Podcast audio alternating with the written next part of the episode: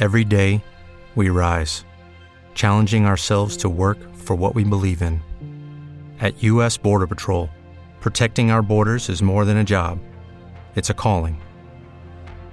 Agents answer the call, working together to keep our country and communities safe. If you're ready for a new mission, join U.S. Border Patrol and go beyond. Learn more at cbp.gov/careers. Hello, it is Ryan, and we could all use an extra bright spot in our day, couldn't we? Just to make up for things like sitting in traffic, doing the dishes, counting your steps, you know, all the mundane stuff. That is why I'm such a big fan of Chumba Casino. Chumba Casino has all your favorite social casino style games that you can play for free anytime, anywhere with daily bonuses. That should brighten your day a little. Actually, a lot. So sign up now at chumbacasino.com. That's chumbacasino.com. No purchase necessary. Group. Void were prohibited by law. See terms and conditions. 18 plus.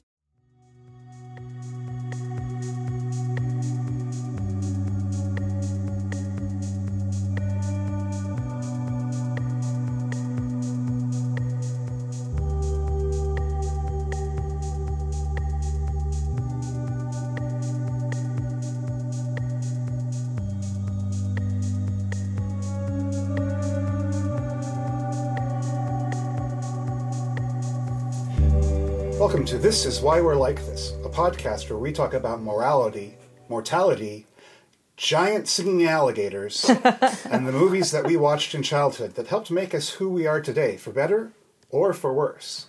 I'm your host, Jeffrey Pelton, I'm your other host, Julia Rios. and with us today is Britt Mitchell. Hello. That's it. That's all I have. Hi. All right. Thanks. Britt is a, uh, a local comedian in the improv scene. Uh-huh. Um, we've been on stage together a couple times. We have uh, city council, the time of our lives. I love. Oh, it's so good.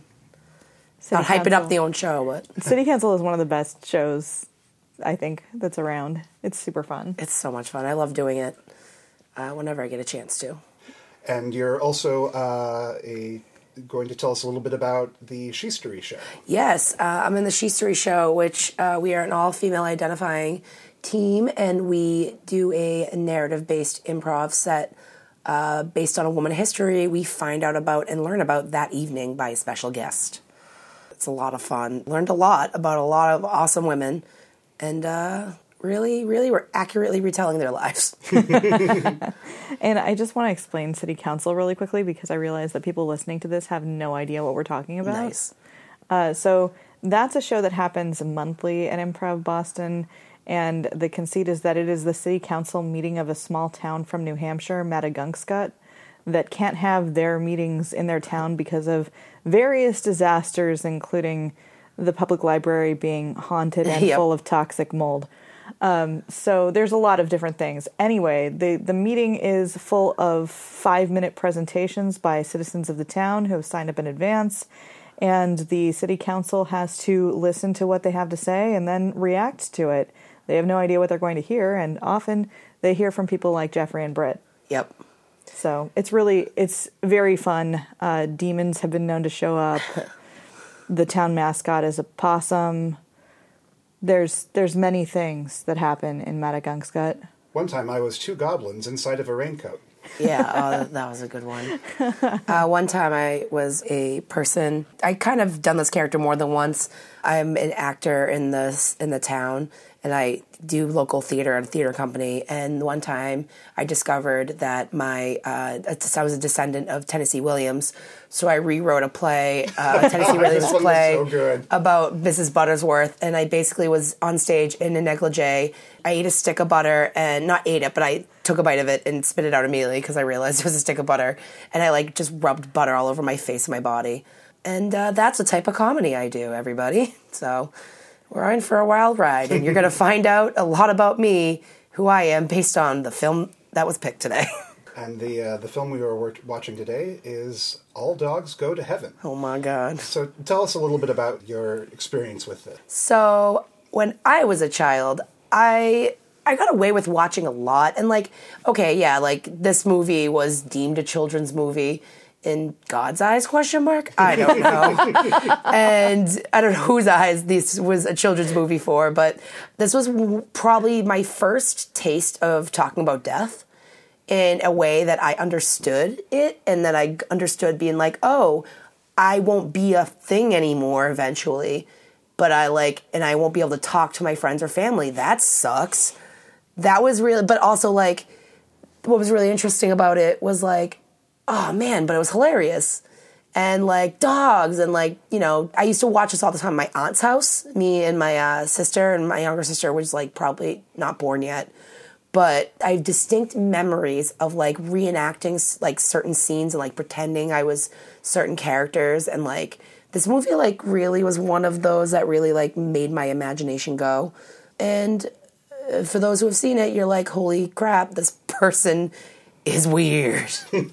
Because, man, the movie's dark. It sure is. Um, Yeah. Now, uh, Julia, had you seen this one before? I am sure I saw this when it was new. I th- I think I must have seen it in the theater, but I'm not actually sure.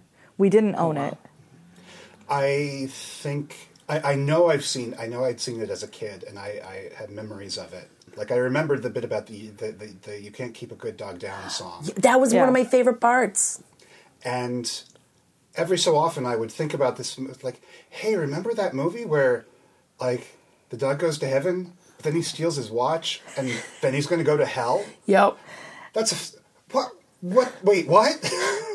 You never go back, Charlie. I feel like we're getting a little ahead of ourselves in talking about We what we remember. All right, so Britt sent us in what she could remember of the movie, and it goes. I remember the plot is about this dog named Charlie who gambled and had crappy morals. He dies and gets some sort of chance at redemption. The redemption involves making an orphan girl happy? Nope. I don't know. I just remember that I wanted to be the girl so bad. Her black hair was cool. Mm-hmm. One more thing I keep remembering is how amazing the food looked.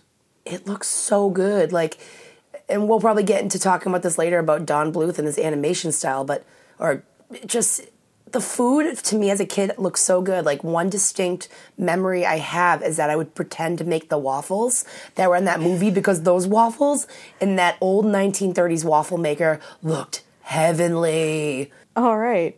All dogs get waffles. Yeah. All dogs. Do, do they get waffles in this? No, though? I only- think they only, the uh, girl Anne-Marie did. does. If they want waffles. they Well, like waffles. once they go to heaven, Yeah. they can do anything they want. Oh, yeah, that's right. Forever. That random. Which apparently sucks. So yeah, so that was the summary that you gave. And Julia, could you tell us, um, run us down the bare bones of this plot? Yeah, I'll attempt to do that. This movie is about a dog named Charlie who is a gambler and a no good dog who starts out in the pound, but he breaks out and then goes back to his gambling lair, which he had a partnership with a dog named Carface. And Carface doesn't want to share 50 50 anymore. He thought that Charlie was on death row, and that was that, and he's good with that. So he makes his sidekick help him hatch a plan to kill Charlie, which they do by like getting him drunk, taking him to the end of a pier, blindfolding him, and then uh, running him over with a car that shoots him into the water so he drowns.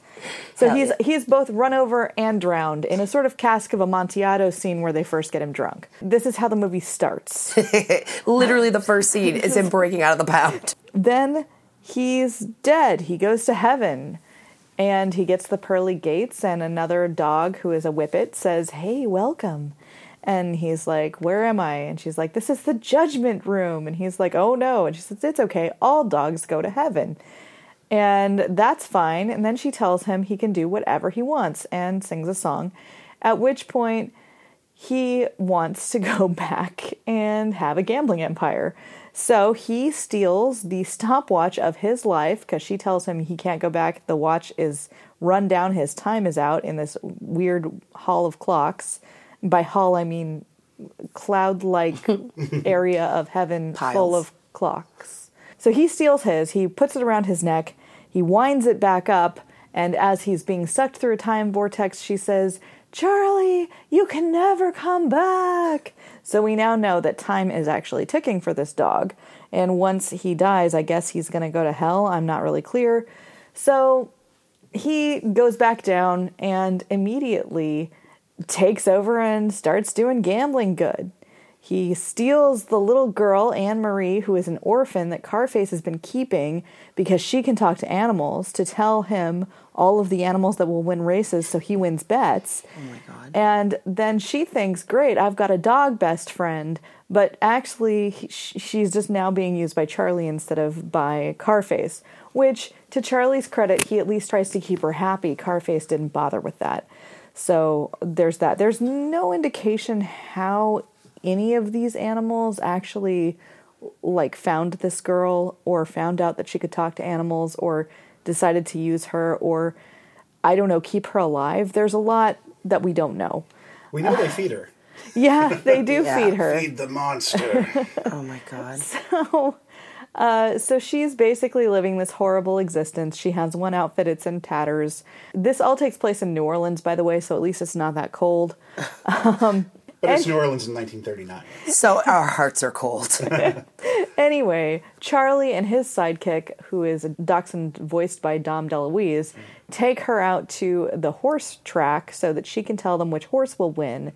And uh, the she says that she feels like they're using her, just like Carface did, which they are. But they assure her no, they're doing this because they want to help her find parents and get new clothes. But they'll need money for that. So she's like, "All right, cool." And she talks to the horses and finds out that it's one horse's birthday and he's going to win. this is like the worst horse ever that no one would ever clear to be on a racetrack and honestly probably would have been shot before this scene. but I forget his name. It was like the Grand Chahi. Oh, the Grand Chahi. Yes, the Grand Chahi, it's his birthday. He literally has like rotten teeth, and most of them have fallen out, and flies are buzzing around his carcass that is somehow still animate. He doesn't actually run at all. He kind of stumbles along, and the other horses have to actually push him across the finish line. The only mercy is that he's he's too out of it to understand how Yeah. degraded he is. A lot of Yeah. horse tranquilizers. Yeah, or possibly he's just really dumb. Yeah. It's unclear. it it was you know uh, dated thing number one thousand. he seemed he had some mental issues. Yeah, that's possible. So he wins. He's happy. He uh, blows his birthday noisemaker and he's wearing his birthday hat. And then Anne Marie somehow gives him the ring of roses because that's a thing that happens. And uh, great, they all have money, which is wonderful. Uh, they've stolen the money that they used to place the bet from a nice couple that Anne Marie would like to be her parents. But the dogs, of course, just use her to be a distraction so they can pick the pocket of the man and get his wallet. She doesn't realize this and she thinks that they're going to find those people and try to make them be her parents.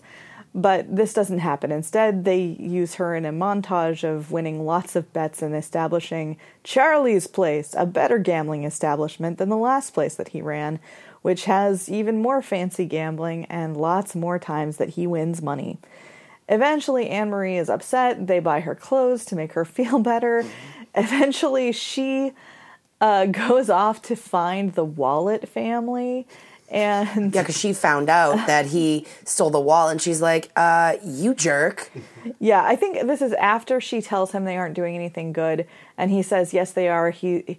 In one scene, he reads her a bedtime story, and the book he's reading is War and Peace, but Yep. he's actually just making up a story, and the story he's making up is Robin Hood. He tells her they were giving to the poor, like Robin Hood. So she's like, okay, well, I kind of want proof. So he takes her to a house where he has a girlfriend and like 50,000 puppies, because that's how dogs work. and uh, they've taken over like an old Victorian house that's kind of falling I down. thought it was a church. Oh, maybe it is a church. They take over a church that's kind of falling down.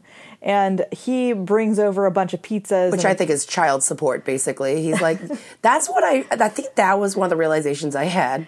Uh, was that oh my god is he bringing pizza over as like a paying for child support kind of thing these are Sure all looks like it. yeah it's crazy Yeah, so the puppies are really excited to see him and eat pizza, and they're all deprived all their lives and have bad role models.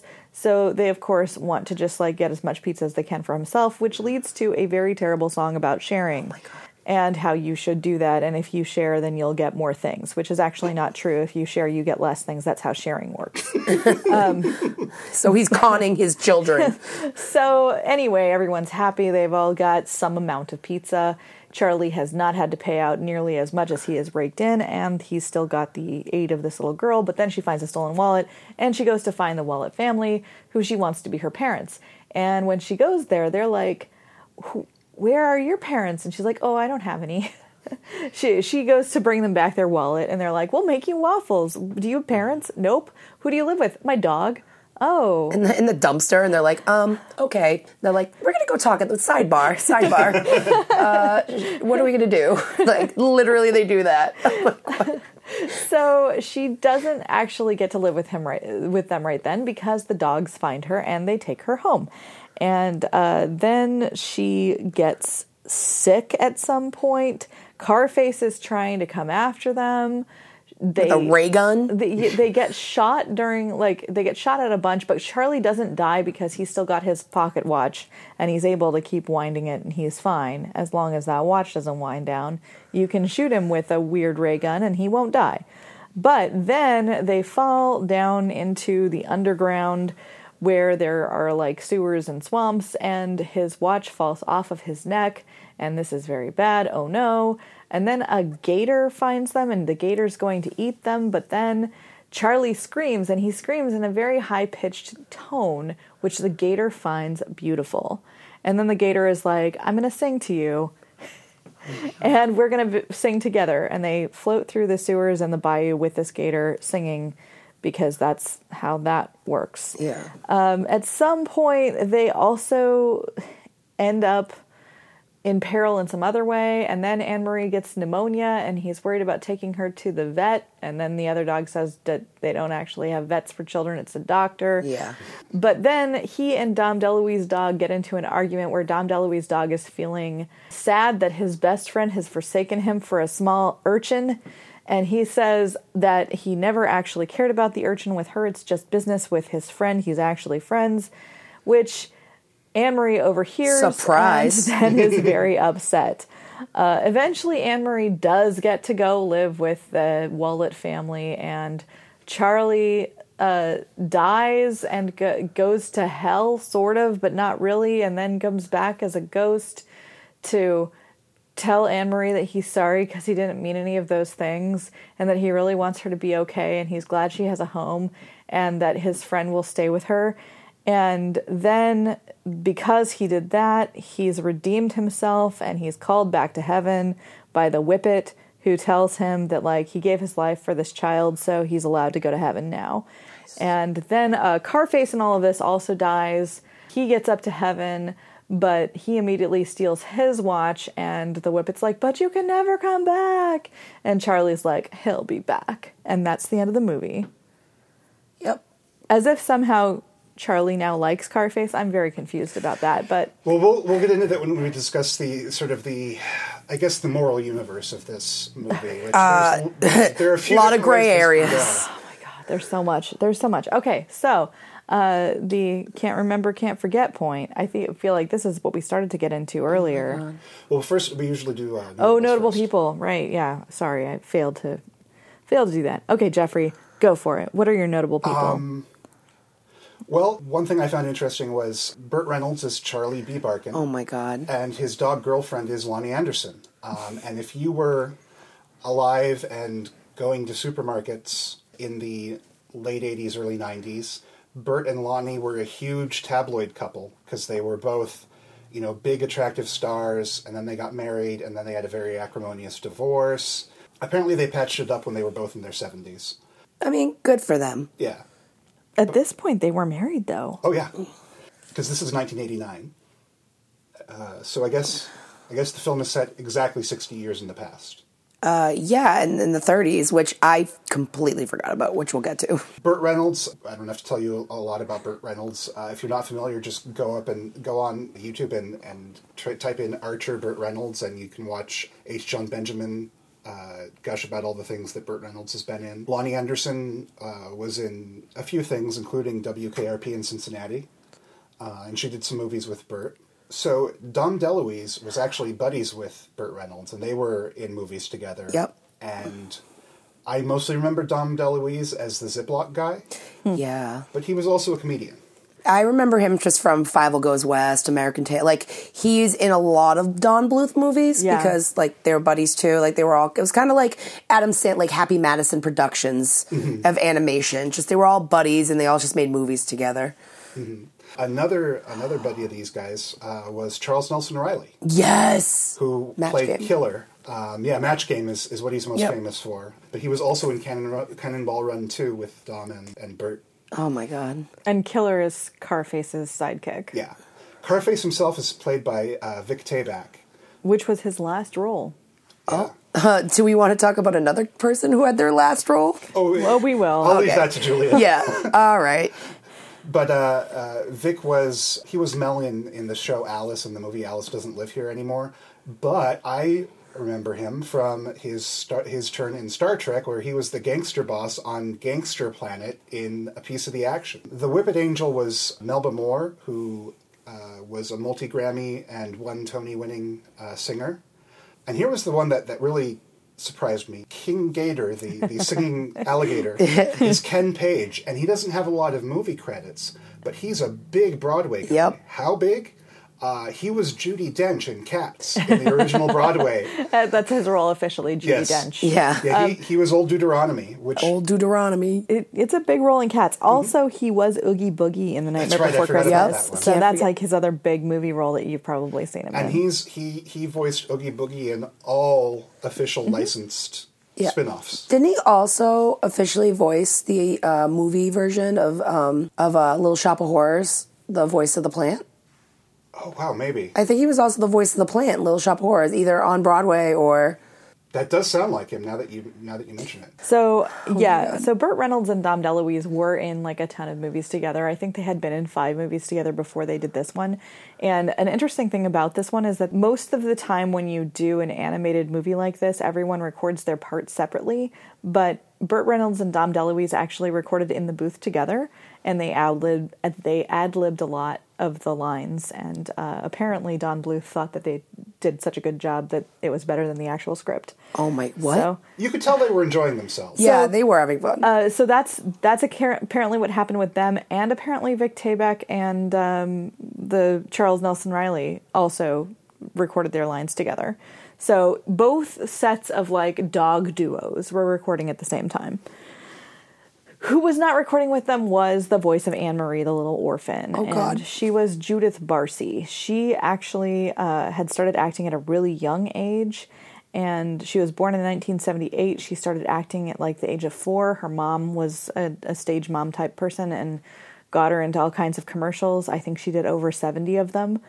And uh, then she also got some movie roles, and she was the voice of Ducky in The Land Before Time, and also was Anne Marie in uh, All Dogs Go to Heaven. And then there was some issues with uh, child abuse, and her mother and father having a lot of marital strife, and her mother getting into a restraining order against the father, and then the father came back and did a murder suicide and killed both mom and daughter. yeah. So she died before the movie actually came out, before either The Land Before Time or All Dogs Go to Heaven came out.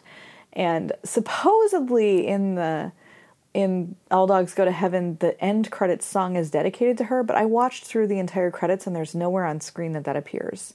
So like they don't acknowledge in any of the credits to this movie that this girl has died or say like in memory of her or dedicate anything to her officially in the titles, which I thought was really sad. Yeah. Like extra sad on top of everything else sad. like at least in the U.S. release of Kiki's Delivery Service, they're like, oh, in memory of Phil Hartman, because that came out when he voiced that after he was murdered. Uh, but anyway, talking crocodiles, Uh, yeah. so- dark man. It was it was rough, and this so like especially because the movie is about like this sad girl who just really wants a nice life with nice parents, oh, and she gets very sick and is uh, at death's door, but doesn't quite die in this movie.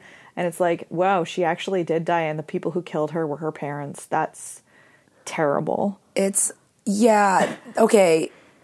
Hey guys, it is Ryan. I'm not sure if you know this about me, but I'm a bit of a fun fanatic when I can. I like to work, but I like fun too. It's a thing. And now the truth is out there. I can tell you about my favorite place to have fun Chumba Casino. They have hundreds of social casino style games to choose from, with new games released each week. You can play for free anytime, anywhere. And each day brings a new chance to collect daily bonuses. So join me in the fun. Sign up now at chumbacasino.com. No purchase necessary. VGW Group. Void were prohibited by law. See terms and conditions. 18 plus. Judy was boring. Hello. Then Judy discovered ChumbaCasino.com. It's my little escape. Now Judy's the life of the party. Oh, baby, Mama's bringing home the bacon. Whoa, take it easy, Judy.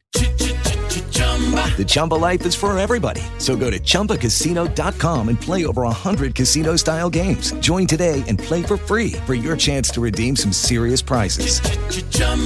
ChumbaCasino.com.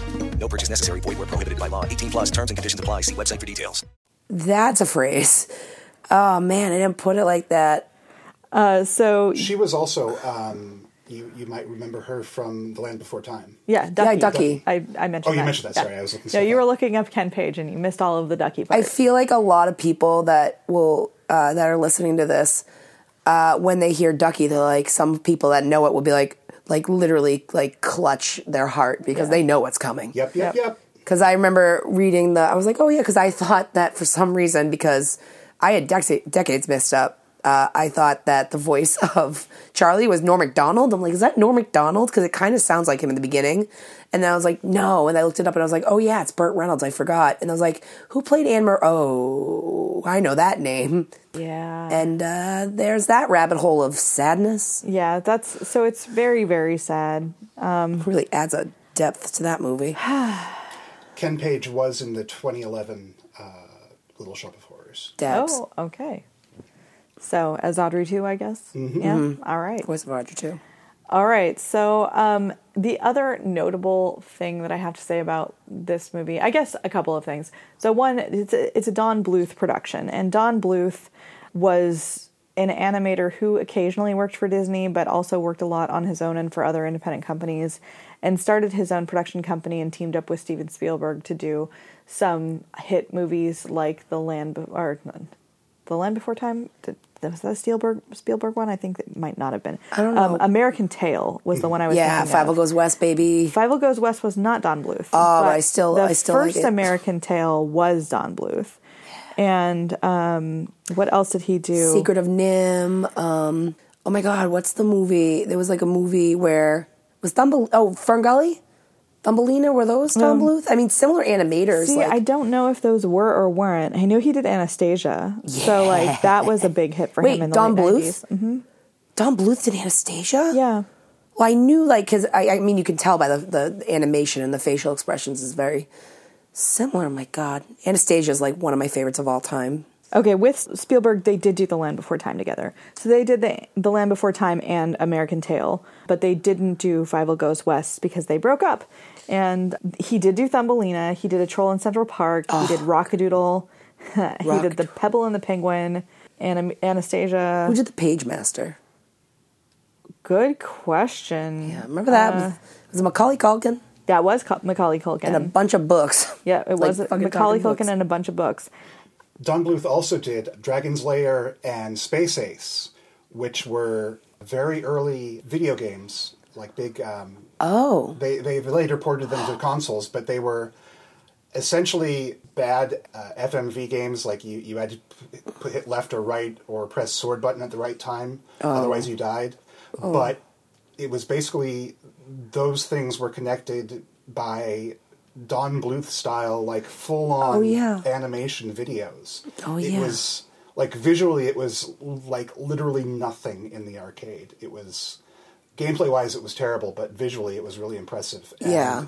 It cost like a dollar a play, and you lasted 15 seconds. It wasn't ultimately well. It was it was worth it once or twice, but then you realize that it's kind of kind of a rip off. yeah. So he also did direct the two Disney movies, Pete's Dragon and The Rescuers. Um, both very important in my life.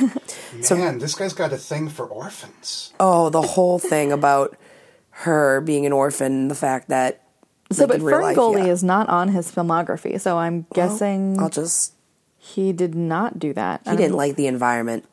I mean, I, feel like that came out in the '90s too, and Robin Williams was the. uh Was Fern Gully like a DreamWorks thing? Let me. I don't know. Definitely was 20. It had to be 20th Century Fox, right? Like, because like 20th Century Fox had like that style of 2D animation. I mean, team out with like Don Bluth and Steven Spielberg and all the like. But oh, so wild. Just this movie is so twisted. It was produced by Kroyer Films, Bill Kroyer. So Interesting. Not anyone that I've ever heard of. It, so it's not a DreamWorks. It's not a just a random. Just ram dude. Yeah, fascinating. Um, Come make these films with me. Let's do this. Okay. Yeah. So anyway, we've kind of gone down that rabbit hole. But my main thing here was that Spielberg and Don Bluth had teamed up to do The Land Before Time and An American Tail, both of which were amazing hits. And then they broke up, and Don Bluth moved his studio to Ireland. And so you get a lot of local Irish talent working on this movie for animation and stuff. Oh. And it's like completely different from the way that Spielberg had done. Because, like, for instance, Don Bluth always wanted to put some weird dark shit in, and Spielberg would be like, maybe that's a little too much. And so they So he went kinda, like- rogue. they'd kind of like bring bring him on back in. And when he was on his own, he was like, "Fuck it, I'm gonna go all in. We'll make dogs gamble, kill each other. We'll call it All Dogs Go to Heaven, so people know it's about dead dogs to begin with." Yeah, it, it- this is this preceded like just dark, dark. I, I like I I was like, wow, like because you know I was actually as a kid really into a lot of dark sense of humor, and I was like, this movie really just kind of preceded my weird taste in life. Yeah. So the other thing is that when we watched, uh, when we watched Batteries Not Included, we had found out that the music was done by uh, James Horner, who was this amazing score person who had won an Oscar for Titanic and had been nominated for like I think he won two Oscars and was nominated for eight. And he did the score for An American Tail, and he wrote Somewhere Out There. Uh, co-wrote it with Yeah. some people, uh, but like this is the kind of amazing music that we had, and he did the score for Batteries Not Included, which also had a pretty sweet score. It was one of the best things about that movie, to be honest. uh, he did not write the music for this one. Oh, and you can tell. No, he's like not. This music was not good. I was like, this is like if Sondheim were on like a real bad hangover and Bender, like at the same time. Like, God, like there's a one point like when the the song in Heaven that he first sings. And it's just like a stream of consciousness of him talking. And she's like, no, no, no. And I'm just like, what is happening? There was definitely a lot of, you know, singing past each other in this. Oh God, it was just and, and, like and like I, I I mentioned earlier that I was like, oh, you know, uh, Burt Reynolds' voice is not too bad, and you guys are like, were, were, when were you listening to this? and I was like, I don't know, I was just trying to give a poor man credit, and obviously it's not good. He could mostly carry a tune. Yeah, Um, if the bucket were like big enough to hold with like two hands. Oh well, like, so the singing in this was not particularly amazing. It was also not the worst in the world. It was just kind of there. They got a different singing voice in for the little girl. I was just gonna say, uh, I think the little girl was like a 16 year old near woman The- singing. The little girl was sung by Lana Beeson. I don't know anything about her. I haven't actually looked into who she was. But uh, Anne Marie's singing voice was Lana Beeson. Anne Marie's speaking voice was Judith, Judith Barsi. Um, let me see if Lana Beeson turns up anything. You mentioned was, and I'm like, oh my god, did she die too? Is this just a cursed role? So she seems to still be alive. Thank That's- God that's that curse is lifted. She's got an IMDb page. oh, what's she have done? Uh, let's see. She is known for He Man, All Dogs Go to Heaven. Oh, the 1985 live action Alice in Wonderland only soundtrack. So I guess she's like singing on a lot of things. Oh, is that the Alice in Wonderland with Carol Channing? It might be. I remember that one. Yeah, Yeah. like through the look. That was through the Looking Glass. oh, that was dope. That was scary. Fucking Jabberwocky. Oh my god. There was a lot of things that really freaked me out. We'll probably have, at some point we'll have to do that uh, an episode on that. I feel like Yeah. that one's definitely coming because I know that we've all seen it. Also, the Return to Oz, but we listen. That's that was actually like my third choice, but uh, that was like All Dogs Go to Heaven. It's just it's it's to me, you know, like nothing like you know gambling dogs and getting hit, like getting dead. Like I loved gangster movies as a kid, and like this was one of my this was like a gangster movie for me. Like I really was like I I I like this. Like Carface, I loved Carface as a kid.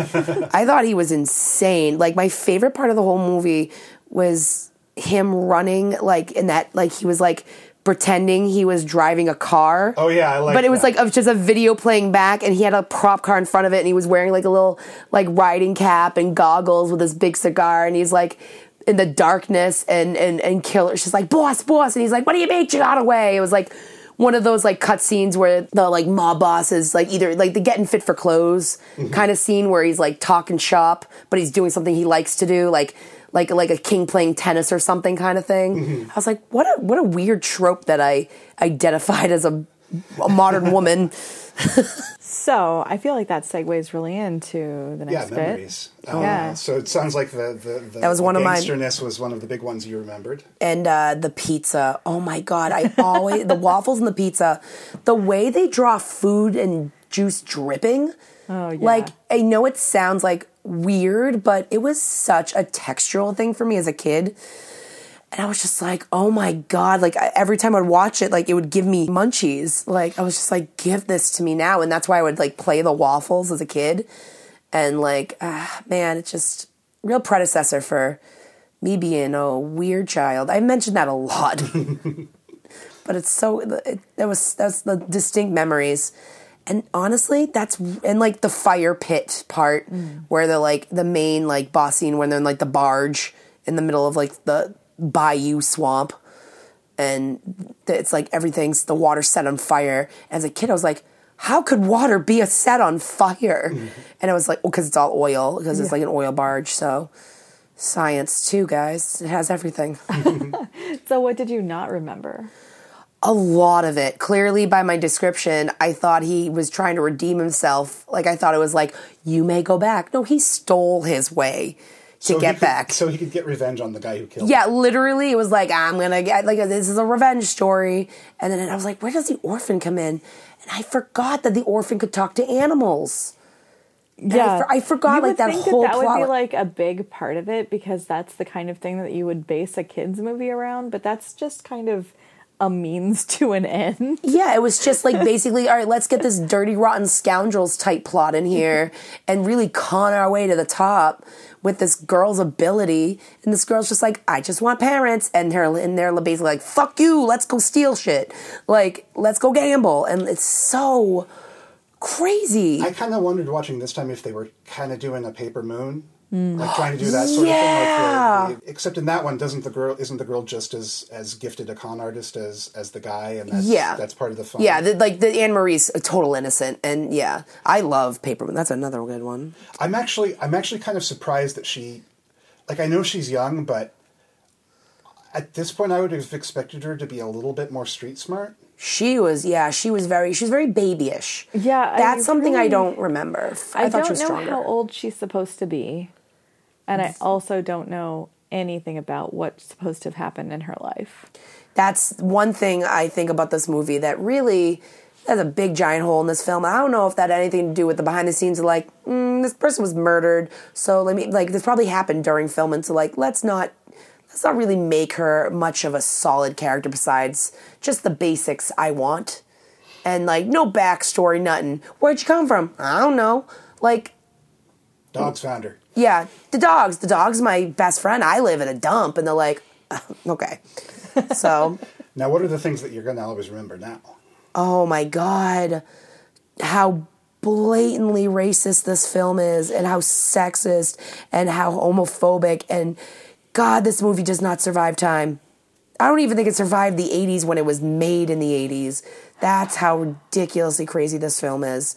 And just like how dark, how dark this movie is. Man, we all know. See, I, I remembered it being dark, and I remembered a lot of the hell stuff because uh, it's messed up. I remembered the "You Can't Keep a Good Dog Down" song, and I knew. I remembered there was something about he had to keep his his watch safe. I remembered almost nothing about Anne Marie, and really very little of the rest of it. Yeah, I think, and like the, the the parts I distinctly won't forget that I've never forgotten was the end where he comes into the bedroom. It's all red, mm-hmm. and then all blue all suddenly, and he's like, "Bye," like mm-hmm. I gotta go now. Like I blatantly remember that, but I don't. I didn't remember the context. Like, why is it red? And you know, where is he going? Like, I'll I'll now never forget how he died. like in this gi- like literally like picture this like comedic style ramp of a boardwalk. And he's like drunken like he's hammered like very rasputin like like they get him super drunk at the end of the pier and they have this like old like jalopy and it zooms down the ramp and just smacks him and hits him in the water and he did There are a few things I'm definitely going to remember going forward. Yeah. One of them is that pound at the beginning. that is essentially a, a maximum security POW camp yes where the guards shoot to kill immediately. it's crazy I'm going to remember one of the jo- there. There were a couple decent jokes. My favorite was that um, when they when they're having the rat races at the beginning, uh, one of the rats is secretary rat. yep And I thought, all right, all right, that's a good one. there's some hidden gems in this one there's some hidden gems the weird sort of large criminal animal racing infrastructure that New Orleans in 1939 seems to have. like kangaroos punching each other in a boxing ring, Turtle races, frogs. frogs, just everything. They raced every animal in the animal kingdom. New Orleans in 1939 was it? It was all games go. Like That place must have been fucking lit. Uh, it, New Orleans. Well, I mean, the beginning of the movie they go to Mardi Gras. Like Mardi Gras is happening, so you know, a lot of debauchery in this film. Another thing I'm going to remember is what an absolute shit Charlie the dog is. Just He, the worst. He like I almost say the worst human. The worst dog. Like no redemption. I was like, there is. They literally forced such an arc on him. I mean, from the very beginning, he's like, "Yeah, I, I like gambling," and and it, when he goes to heaven, she the, the whippet opens the book, and I, I paused so I could type out what what is written in the book under Charlie. Charlie, a bad dog, gambler, pickpocketer, and low life bum.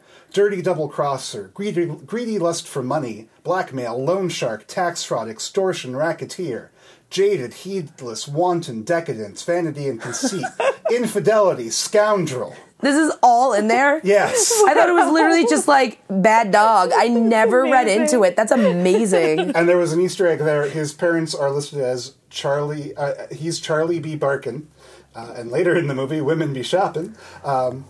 Because literally they took it and anyway. Um, but his right. his his father was Burt R. Barkin, and his mother is Lor- uh, Loni A. Bowser. Oh my god! Wow. That's an Easter egg. There was a hidden Mickey in this too. In one of the clocks, you see Mickey Mouse, by the way. Wow. Yep. I saw that and I was like, haha. And I think the other thing I'm going to remember is that scene where the three of them are in the, the trench coat, and Mwah. that was adorable. Uh, Italian kiss. Mwah. Just. That scene. and she's she's trying to be like, like a man, like it's his but it's, his, birthday." birthday. So, like, that scene is where they're at the horse track and they've got Anne Marie and they're telling her to go make the bet because she has a human face. So they do the, the like three raccoons in a trench coat, except it's two dogs and a tiny girl in a trench a coat mustache. with a mustache. It really works. And they sort of like tumble over to the window and she's like, I'd like to place uh, this money on Grand Shahi to win. And they're like, Do you know something I don't know? And she gets really excited and she's like, It's his birthday! Uh, it's his birthday. It's just really So good. Really, that that that trope for those who are very familiar with like Little Rascals and and the like. Just it's a great like two three children or whatever like disguise their trench coat. You can never go wrong because everyone's so fooled. Like 1939 New Orleans is not really paying attention to this this giant freak of a person in a weird bumpy trench coat. They're focusing on the fact that they don't have money to pay and that their family is just drinking themselves to death. That's where I'm thinking. And I feel like this, this that scene also is where they gave, gave Anne Marie the most personality. yes, yeah. Well, okay, I would argue that Anne Marie actually does have personality. But Well, yeah, but I mean, it, she's she's kind of reduced to a couple of wants most of the time, and and in, they, they let her shine a little bit in that scene. Yeah, I mean, she stands up for like herself for like two seconds, and then she's like, "Dresses, parents." I was like, "Yeah, that sounds like me as a kid." So for the things that I remembered about this movie, I definitely actually the main thing I remembered was Anne Marie. Oh, um, which is weird because that like you both are like I remembered all this other stuff, no memory of the child. And I'm like, the weird thing is like when I tried to think about this movie ahead of time, I couldn't remember any of the dogs' names. And I was like, it has an orphan, and I agreed with you. Like the black hair was definitely cool. oh, the was like, haircut. If you notice in the back, it's like buzzed. I was I like, was like, was her name Anne Marie? And it was. And I was like, huh, cool. Um, But that said, like, I still didn't remember much about this movie. I thought that there probably was pizza in it, and I was right. I thought it was going to be set in modern times. I realized that I was also mixing it up with Oliver and Company because I was kind of expecting Fagin to show up. Because I remember that there was a car and a bad guy. There is a car and a bad guy, but the car belongs to a dog named Carface, not a guy named Fagin. really uh, loose interpretation of Scarface, if you will, minus Miami and cocaine. And like when I first started watching it, I was like, "Is Fagin going to show up?" And I'm like, "No, that was an Oliver and Company, which I just watched a couple years ago, since, for the first time since I was a child." So like, I know that that's actually that, and that makes sense because Oliver and Company is a retelling of Oliver Twist. So Fagin is a character in Oliver Twist that doesn't exist in this probably. But I still, every time I try to think of like what might happen next, I was like, no, I'm going to Oliver and Company again. So I didn't like, even though I saw this as a child and I'm sure I saw it, I didn't remember most of it. Now, what will I remember f- from now on? Uh, it's dark as hell. Like, it's it's- got yeah. so much darkness. The dogs are just terrible. All the dogs in this are basically terrible. Itchy's okay. Itchy, Well, yeah. no, Itchy's, Itchy's kind of a dick. Itchy's Yeah. terrible. Itchy, like, Itchy is the reason Charlie is like, I don't even like her in the in the first place. And at that point, like, that's when Anne Marie gets really upset, and that's when she has her uh, her her Mean Girls moment where like Janis Ian tells Cady she's a mean girl, Yep. and she's like, "You're a bad dog," and that's like the worst low blow. Oh, yeah, Charlie is Charlie is feeling it. You're a virgin who can't drive. Yep, And then like she runs out and then she gets like kidnapped by, uh, Like- by Carface Yep. and the uh, that's the uh, I guess peril more part.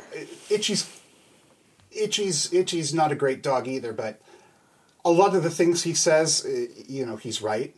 Charlie should be running away and not trying to get revenge. Yep. Yeah. Well, Like, lay low. I'm not saying that Itchy isn't right about some things, but he's not a good Yeah, dog. he- he- you wouldn't call him good. No, No. like he is not. He, he he doesn't have a one way ticket to Heaven Town. I mean, they, Oh, they all, all do. do. Uh, that's right. Oh yeah, all dogs go to heaven. Duh. All dogs, no matter how terrible they are, they all go to heaven. Oh yeah, doesn't like the whippet? rem- like her saying she's like, oh, all dogs go because they're loyal and nice, unlike humans. I was Yeah. like, wow, what a real stab at humanity, Don Bluth. yeah, all dogs are loyal and good, Yeah. and unlike humans. And then she's like looking at the book. She's like, I'm having a hard time finding good stuff here, but I'm sure it exists. oh man, and, and It's like, no, it does not. Eventually it comes around. He has his he has his moment of redemption when he's like, "Well, I'm dead. Uh, you you know, I sacrificed myself for you, I guess." And sh- she's like, "I love you." I get like as a kid, I really believed it. I don't think I cried at this movie. I don't think anything actually scared me, which we'll get to later. But like, I just I think I was like, "Wow, this movie really set me up for success." I guess in terms of like like deep dark narrative, really exploring humanity through a gambling dog dying, a mob hit. Well, I mean, it's interesting because, I mean, this this idea that children's stories should be should be nice is historically pretty recent. Don Bluth literally was like, "Fuck you, Disney. I want to go dark," and then was eventually like, "Fuck you, Spielberg. I'm going to Ireland and I'm going to do a movie about dead dogs." We're gonna make this. I would say he is grimmer in both the Yeah. grim and the the two M's than, mm-hmm. than Disney. Yeah, oh, for sure. And Oh, yeah. and, uh, Hey guys, it is Ryan. I'm not sure if you know this about me, but I'm a bit of a fun fanatic when I can. I like to work, but I like fun too. It's a thing. And now the truth is out there. I can tell you about my favorite place to have fun Chumba Casino. They have hundreds of social casino style games to choose from, with new games released each week. You can play for free anytime, anywhere. And each day brings a new chance to collect daily bonuses. So join me in the fun. Sign up now at chumbacasino.com. No purchase necessary. Void Void were prohibited by law. See terms and conditions. 18 plus. It is Ryan here, and I have a question for you. What do you do when you win? Like, are you a fist pumper? A woohooer, a hand clapper, a high fiver. I kind of like the high five, but if you want to hone in on those winning moves, check out Chumba Casino. At ChumbaCasino.com, choose from hundreds of social casino style games for your chance to redeem serious cash prizes. There are new game releases weekly, plus free daily bonuses. So don't wait. Start having the most fun ever at ChumbaCasino.com. No purchase necessary. VGW. Void were prohibited by law. See terms and conditions. 18 plus. I don't know if I like that or not. I like it. I love it. In fact, Like, like as an adult, I like it, but I didn't like this movie though. I mean, I, oh no, this movie was Like- a mess. yeah, it's a I- hot. I don't- steaming pile of garbage. I think that like sometimes dark things can work. Certainly, The Land Before Time is not exactly all sunshine and roses either. no, I mean, you know, dinosaurs being wiped out. And, and Yeah. American Tail starts out with a pogrom. So Right, right. Mm-hmm. So I, I feel like it's not bad to necessarily explore dark things, but this movie just didn't. It didn't work for me at all. Um, that said, something that I think is interesting about Don Bluth is that apparently he grew up in Salt Lake City and was a Mormon missionary for a couple of years, like did the the church thing, did the whole thing, Uh-huh. and then went back and got a degree from Brigham Young University. And I'm unclear on whether he's still actually is Mormon, but oh like my god, that's insane. but like I would not have guessed that based on this movie. Yeah, this movie really uh this movie has a lot of uh let's say um debaucherous themes. Yeah. Like literally there's like a hooker dog who's like, "Hey Charlie, what's going on?" and I'm just like, "She's got rouge." Yeah, it, it's it's very like and I guess all of those things are bad, but it's one of those movies that doesn't actually make those things seem like they're the bad things. Like it's all stuff that Charlie is having a good time doing. Yeah. And I don't really feel like it does a good job of telling you that this is not the way to live. Uh yeah, this movie's like it like the only the, like the literally the first sign you get of being like hmm, the things you're doing are not the greatest things is when he's actually in heaven and she's like no not really great things you know eventually you'll get in it's fine but yeah this movie really the it does not set like as an adult and as knowing like being a person you're like oh charlie's a terrible has terrible morals and like all these people are terrible and like how they treat Mar- anne marie is terrible Yep. and but as a kid you're like oh okay like that uh, that's why like when i was a kid i would like pretend to play gambling and i would like pretend to like drink whiskey in a rocking chair. I didn't actually drink whiskey. It was brisk iced tea everybody. Don't worry. My parents did not let me have whiskey. Disclaimer over. It's just, yeah it's wild. Re- really like the wild west of children's film. So the next the next thing we do is is what's today's lesson. So Mm-hmm. Movies try to teach a, moral, and whether they try to or not, they always teach us some lesson. Um, were there's any overt lessons that you got from this movie? And um, I think you've already touched on some of the. I ones. yep. Listen, it, it's the it's the 1930s. eh, You're gonna die. Like at least like try and go get revenge or something. Like doesn't matter how bad you are. You'll eventually get it. You're, you're eventually gonna die, so it doesn't matter. Do what you want, YOLO. I mean, that's what I got for him as an adult. this movie literally was like YOLO, the film. Yeah, I mean, uh, life life is short and cheap in this movie. Yeah. Cheap is a good word. There were there were a few lessons I got. All right, what'd you get, Jeffrey? yeah. Tell us. Well, first of all, there's the there's the theological question, and I think we can look at this two ways. Um, and it really depends on whether we answer the question: Do all dogs really go to heaven? Because at first it seems like this is sort of a deterministic Calvinistic universe. You know that that, that dogs don't really have any sort of moral agency. They are they are born and they and they die and then they go to heaven and, and that's that. Um, but Charlie's able to cheat the system, and but we have to wonder, or is he? Is this already a foreseen part of his spiritual growth that's sort of in the cards from the beginning? What I find really interesting is that the first time we see Doggy Hell, it's a dream, but when he dies, we see Doggy Satan rise up in the freaking neighborhood of New Orleans. to I was like, soul. anyone else noticing this, or is this just a thing that's visible to the audience? Is this dramatic irony? Like, So there's there's a doggy Satan and a doggy hell that is empty of dogs because all dogs go to heaven. Like except what? Charlie, apparently. Except Charlie, but then he does. I, I think that um, that Satan is just Satan, and it, he's taking the form of the soul he's coming to collect. Oh. I also think that nobody can see it except for Charlie, because Charlie's the one who's dead. Do you think Anne Marie can see it because she can talk to animals? Do you think she can see it It's too? possible she would be able to, but I'm not clear on that. Like, I think that she's able to. Well, I'm actually not even clear on that. I'm not clear whether she's able to see Charlie's ghost when he comes to her That's bedside and he's talking to her. Like, she's asleep, and I'm unclear whether she's even able to see or hear any of the stuff that he says. Well, she It's does. She hug him and stuff. She. Maybe she does. Yeah, she's like, "I love you, Charlie. I'll miss Oh, you." and she and gets kisses to him. watch after. Yeah, I guess Itchy. I guess he Yep. does tell her. So maybe she can see everything because she has like special magic vision. But like, All children. I think do. I think mostly nobody else can see that. I think like the idea is that when Satan comes for you or when God comes for you, you're not. It's not something everybody else can see. It's something that you, the person being harvested, can see. Mm-hmm. So this this so you think this is just regular Satan? I think it's regular Satan taking the form of a dog And for like, this all right, specific case. I finally get it. Maybe Satan is so mean because he doesn't have a doggo. It's like Satan doesn't have a finally, doggo. finally, I'm going to have a doggy friend. We're going to hang out, and I'm going to throw him a ball, and we're going to take walks, and he's going to be my best friend. And then this whippet comes, and no, this one's ours too. It's like, Yeah. ah, dang it. he gave his life. We dibs. Which is so.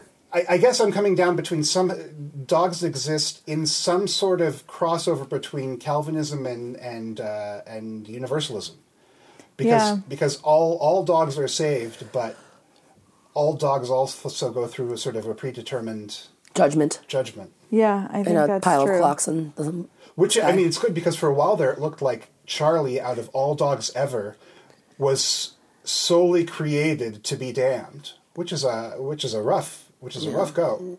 Dante's Inferno. And and I say I say all this was predetermined because the whippet makes a point of how all of this is written and all of it's you know the the the time is out of your timer, so that's it. Um, yeah.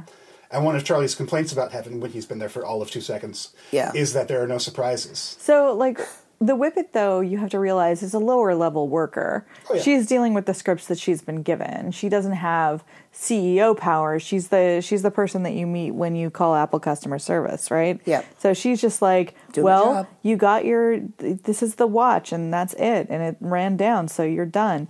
That's all. I'm sorry, I don't have any power to change that, and if you do, I can't. I have to follow the rules, and you can't come back because you'll have taken your watch out of heaven, and, and so that's how heaven works. But God has CEO power, so he can just decide that Charlie can come back because he's been redeemed, and then he can tell the customer service rep, Angel Whippet, "Hey, it's okay. You can go ahead and process a refund on this one and let him back into heaven." I like to think that behind the scenes, uh, the angel whippet is sort of filling out the forms to escalate this situation to her manager, and all throughout the story, you know, successive layers of dogs are. And why does she care though? well, Like, he hits he's- on her and he dances with her, and she's Oh, yeah. she's pretty seduced because she is Charlie horny as hell sucks. for Charlie. yeah, straight up. Why Everyone does is horny for anyone Charlie. want Charlie? He's not even an attractive dog. It's a 70s. Well, as it was the 80s when they made it. So It's bad guys are I think attractive. I think we are intended to read Burt Reynolds' sexuality into Charlie. Yeah, but have Which- you looked at the dog? Have you looked at his animation? Have you Oh, looked at terrible. his snout? he looks Like, like, who wants that? a? German Shepherd that's been hit with a shovel a couple times. it's he's- it's not good. Yeah, he's a bad. Carface is a much more attractive dog, and I don't want him either. Oh, Carface is like that cigar smoke. Oh, the cigar smoke is terrible, but like just for dog looks, you know, if you take him apart from his personality, Yeah, it's. I I think Itchy's more adorable. Itchy's adorable. Itchy is is he's a dachshund, so he's Yeah. cute. Yeah, He's got a little hat and a little tank top. Dressed Yeah. like uh, Fifty First Dates. What was that? The brother's name? He had like the tank top on. That's what I always like. That was a connection I made. You know, obviously as a kid that didn't come out, but I was like, oh yeah, kind of reminds me of the Fifty First Date brother. There's one. There's one more lesson that that um, Yeah, much like Scarface had his sort of fundamental philosophy in life, Carface teaches us first you get the casino, then you get the human who can talk to animals, then you get the car. Wow. it's not as it's not as as brisk or catchy as Scarface's version, but I think it's just as true. Yeah. It's really this, movie really just ugh, the the abuse of this poor orphan girl in this movie by like everyone she comes in contact with except for the waffle parents. waffle parents Waffle are parents waffle are- parents are very nice. They're responsible adults who want to help a child. All right, so things I learned from this movie. Um, I learned that it is perfectly fine to be an aging horse with rotting teeth and flies buzzing around it, because if it's your birthday, you will still win. Yep. That was a good thing. If your birthday If it's your gonna you birthday, you deserve to win. That's a, a lesson I learned from this.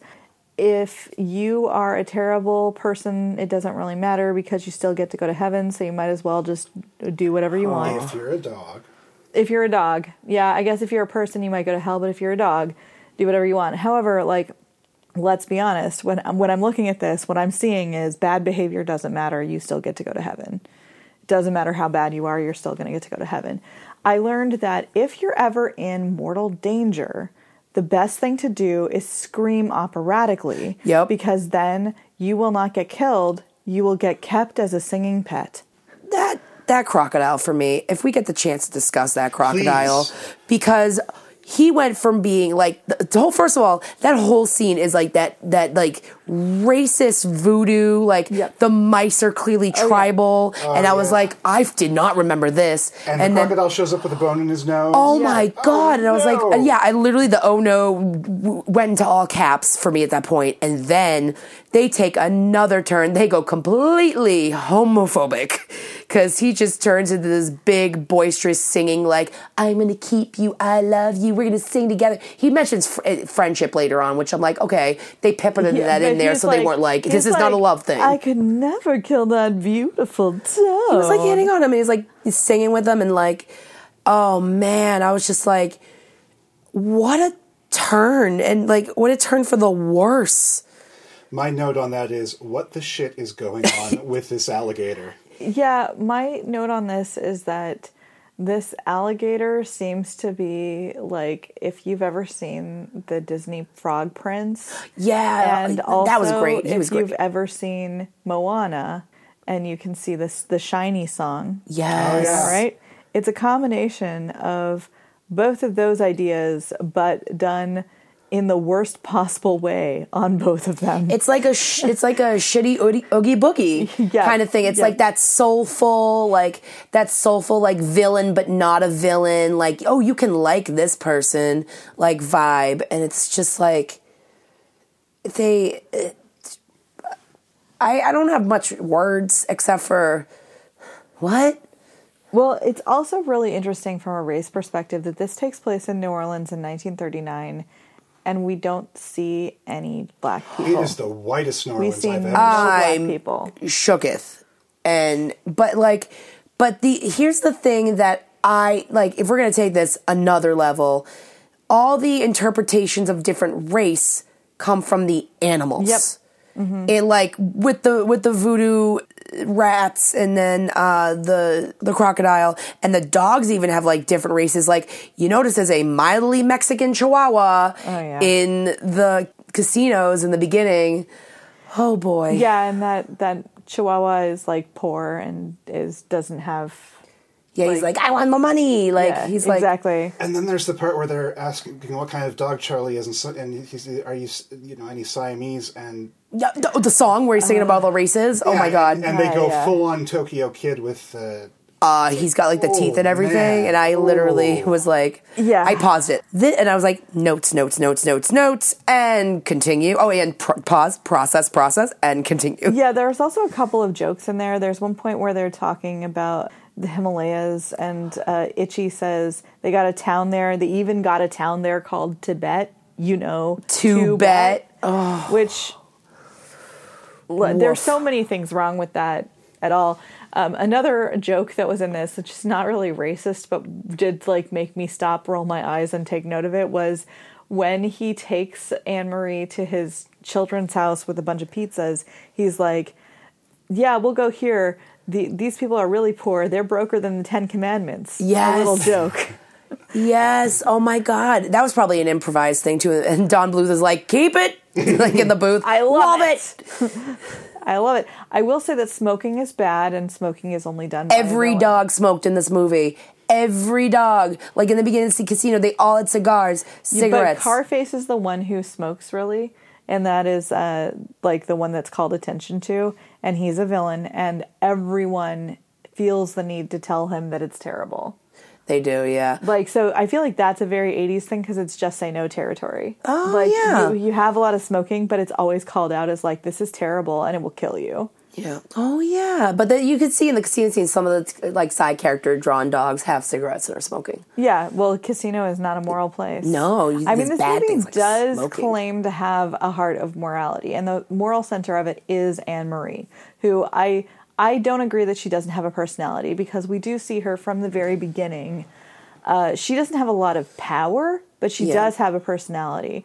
So Carface like She's cute. tells her that if she wants to go outside first she has to talk to the mice and find out which one's going to win the race so she talks to the mouse and she immediately has like a full-on conversation with the mouse she knows what carface wants to know but she doesn't ask who's going to win the race first she asks how's your family how's everyone doing oh this person's sick well they shouldn't be racing no they should get some soup Oh, she's Yeah. a sweet oh kid. she's Yeah, she is. I- so I would she- definitely adopt Anne Marie. well, like, but I'm saying she has a personality and she has she has agency to actually do things that she wants, which are like have treat the other animals that she's talking to like people and give them respect and uh, actually want to know about their lives. And she's going to do that even though, like, she could just be like, "Who's going to win the race? Tell me," because Carface wants to know. But she doesn't do that. No, she Um, is she she also talks to the horses and she's very excited like to find out that it's the Grand Shahi's birthday. Um, and she's really sickly sweet and like into praying and stuff. I don't know how she's learned all of this, but like she does she wants to sleep with Charlie so maybe she, she, ran away from a from a church orphanage. Like maybe she's always been an orphan, maybe, but like why would she have run away? or maybe she got lost. Too many plot holes. Like I think I feel like this movie could have at least been a little bit elevated if she had more of a backstory and more. I feel like yes, she was super sweet and she did have a personality. I will say, yeah, she definitely did have a personality. I didn't mean to say she didn't, but I feel like there's such a lack of depth there's, for a there's character. like a real lack in the script of explaining who she is. She is an orphan. That's who she is, and she wants parents. That's and so- it's and like waffles. But Yeah. like, yeah, there's an orphan. She wants parents. Isn't it sad? Why don't we talk more about this gambling thing? Because it's really cool. Yeah. Oh, you want parents? Oh, I'm gonna go play craps. Like, like oh, check out these showgirls. I got showgirls. Uh, uh, the other place doesn't. Oh, but what about my parents? Nope, gonna play this game.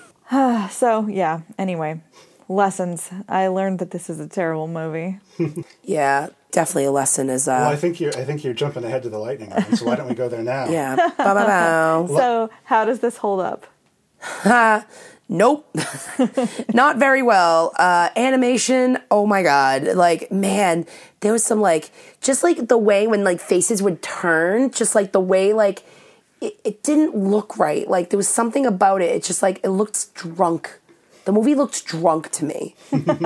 and in terms of we we talking about like content too. Yeah. Mm-hmm. That's when they mentioned Siam, I was like, this is dead. This movie is this movie has passed. it it's there's a lot of things. It's just the whole thing about like this abuse of this orphan being used to con. It just it, no. I mean, when I was a kid, I didn't know much better. I, I, I- loved the pizza. The food I think holds up. I think there's some animation. like I think the clouds moving and stuff. I was like, all right, it, they, they at least got some life in the backgrounds, but that's really it.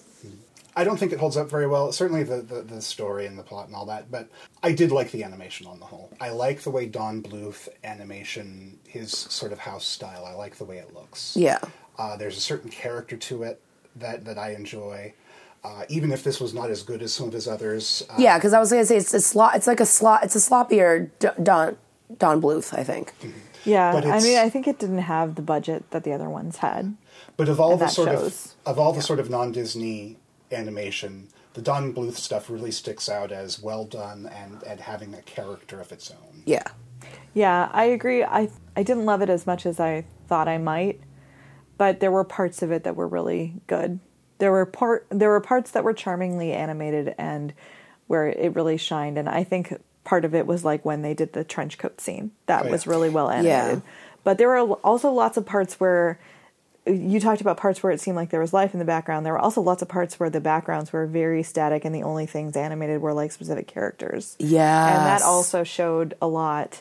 Um, like uh, there was one part where um, Charlie and Itchy are like under a truck, and that's just like one background thing, and Charlie and Itchy are are animated, and it's really really clear that that's what's going on, and it just kind of seems that much more two dimensional Yeah, they because of it. they really put their budget into that into that horse race scene, and then like everything else, like well, that's secondary. This scene is pivotal. There's also some really weird transitions. Uh, Oh, like they the- did a lot of like spiral wipes with In the black circle, screen. like it was Yeah. very PowerPoint transition. Yes. It's like, okay, George Lucas, we get it. You like a wipe. I noticed that, and they really like, like you know, when you like made a PowerPoint presentation when you like first discovered PowerPoint as like Yeah. whatever age you were at. Like I remember it was like middle school for me, and I'd be like, oh my god, I'm gonna do all these different animations for each transition. Like at one point, yeah, the spiral one, and I don't think it ever came back. Uh, maybe once or twice, but it was just it was peppered in. Yeah, I, I think that that's definitely. It was a thing that I felt like while watching it that there were commercial break points built in, and I was like, "This was a feature film for the theater, though. Why?" Gotta Yeah. get that sweet syndication money. Yeah, and like at one point during when the like Charlie like looked at the screen, I don't. It was when he like tasted something bad, or oh, when he like kissed her, and he was like, Ugh, and then it like went black, and I was like, that was a very like you said TV Yeah. show kind of thing, and that's a whole nother thing when like she's like kiss me, and he would just like lick her, and he'd be like, Ugh, like I kissed you, affection, blah. um, so no, I don't think the movie held up. What about you, Jeffrey? Nah, Nah. I Yeah, I the said no. I think That- I think we're all in general consensus that wow, this movie uh, remains in 1988. Scarier then or scarier now? So did you find it scary when you were a kid? Do you find it scary now? scarier now. As a kid, I thought it was hilarious and fun.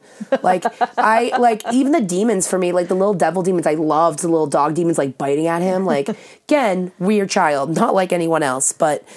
Now, uh, like me watching it, knowing the truth and being woke in a way, in a sense. Oh man, just the whole thing about like just the whole thing about Anne Marie and just like knowing the behind the scenes aspect of it and about the double murder suicide of this the girl that played it. Uh, yeah, it's it's you know it, it's really dark, but you know that's what we get for growing up. And this movie really is like here's adult themes, but we're gonna make them colorful. Yeah, I don't. I don't know that I was scared of it. I don't remember being scared of this, and I'm assuming I did see it because I knew enough about it that wasn't something that I would have imagined would be in a commercial.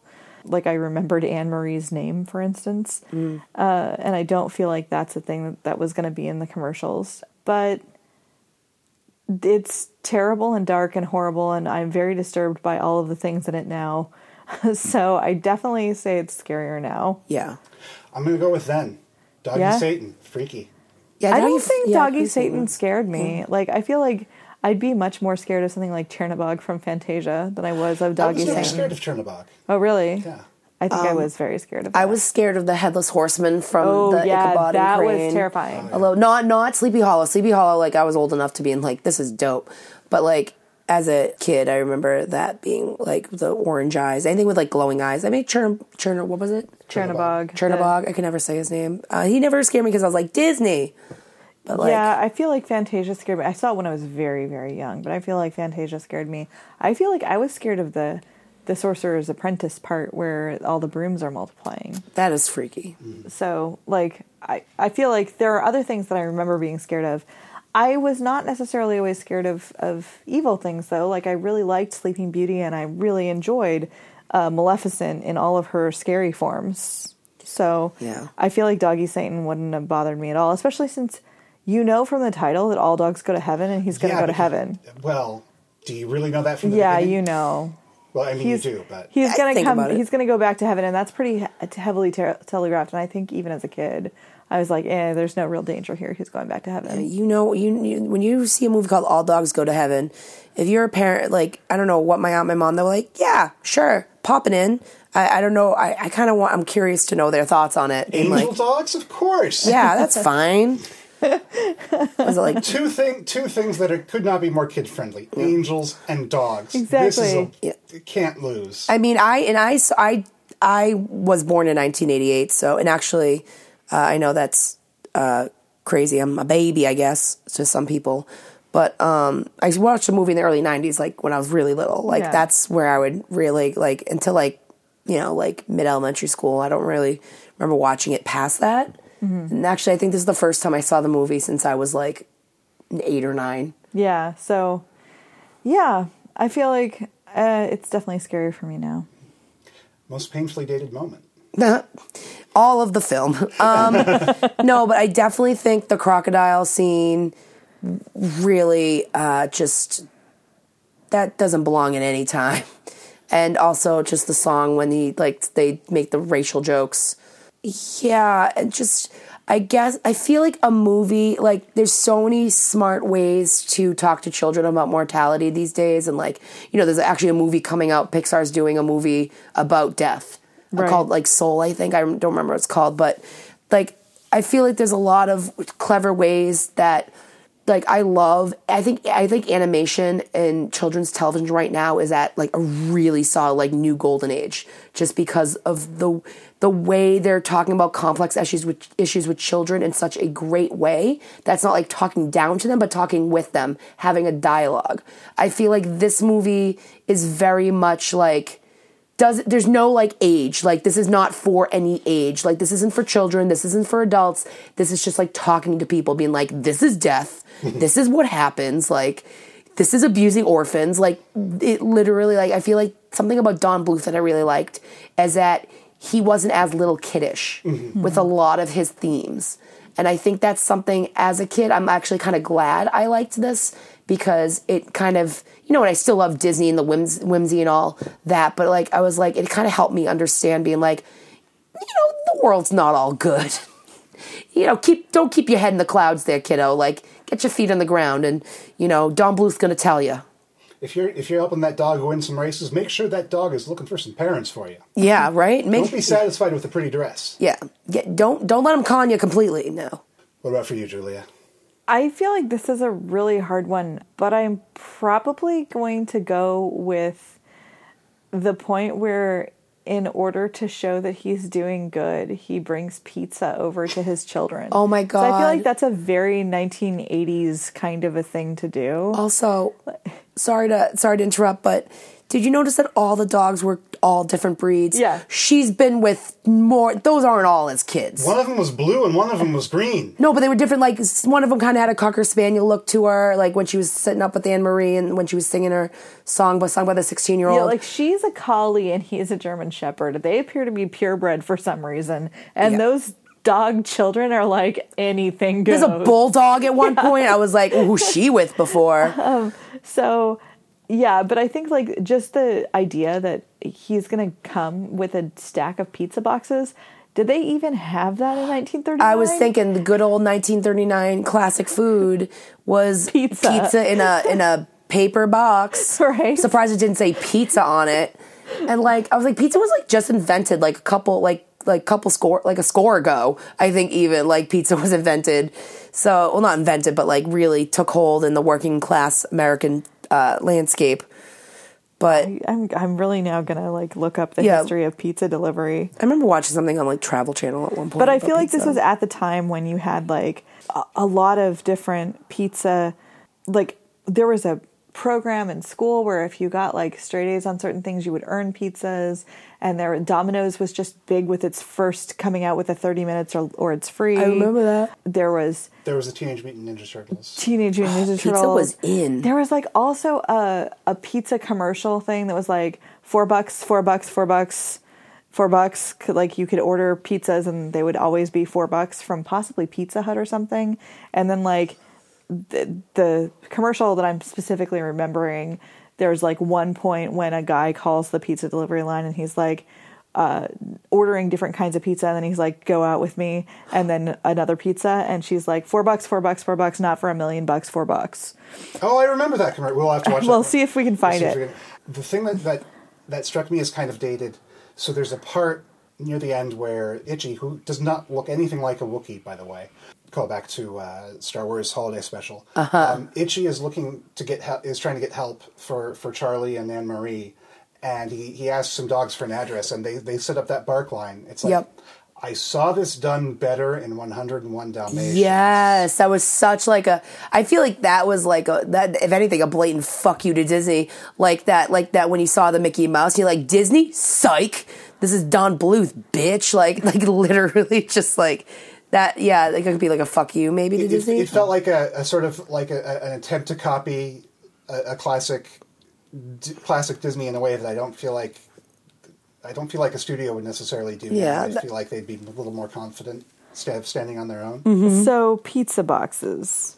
It says that the history of the pizza box began in Naples during the 1800s when bakers put pizzas into metal containers oh. called stufas. Stufas. They were round and vented tin or copper containers with shelves that held pizza apart from one another.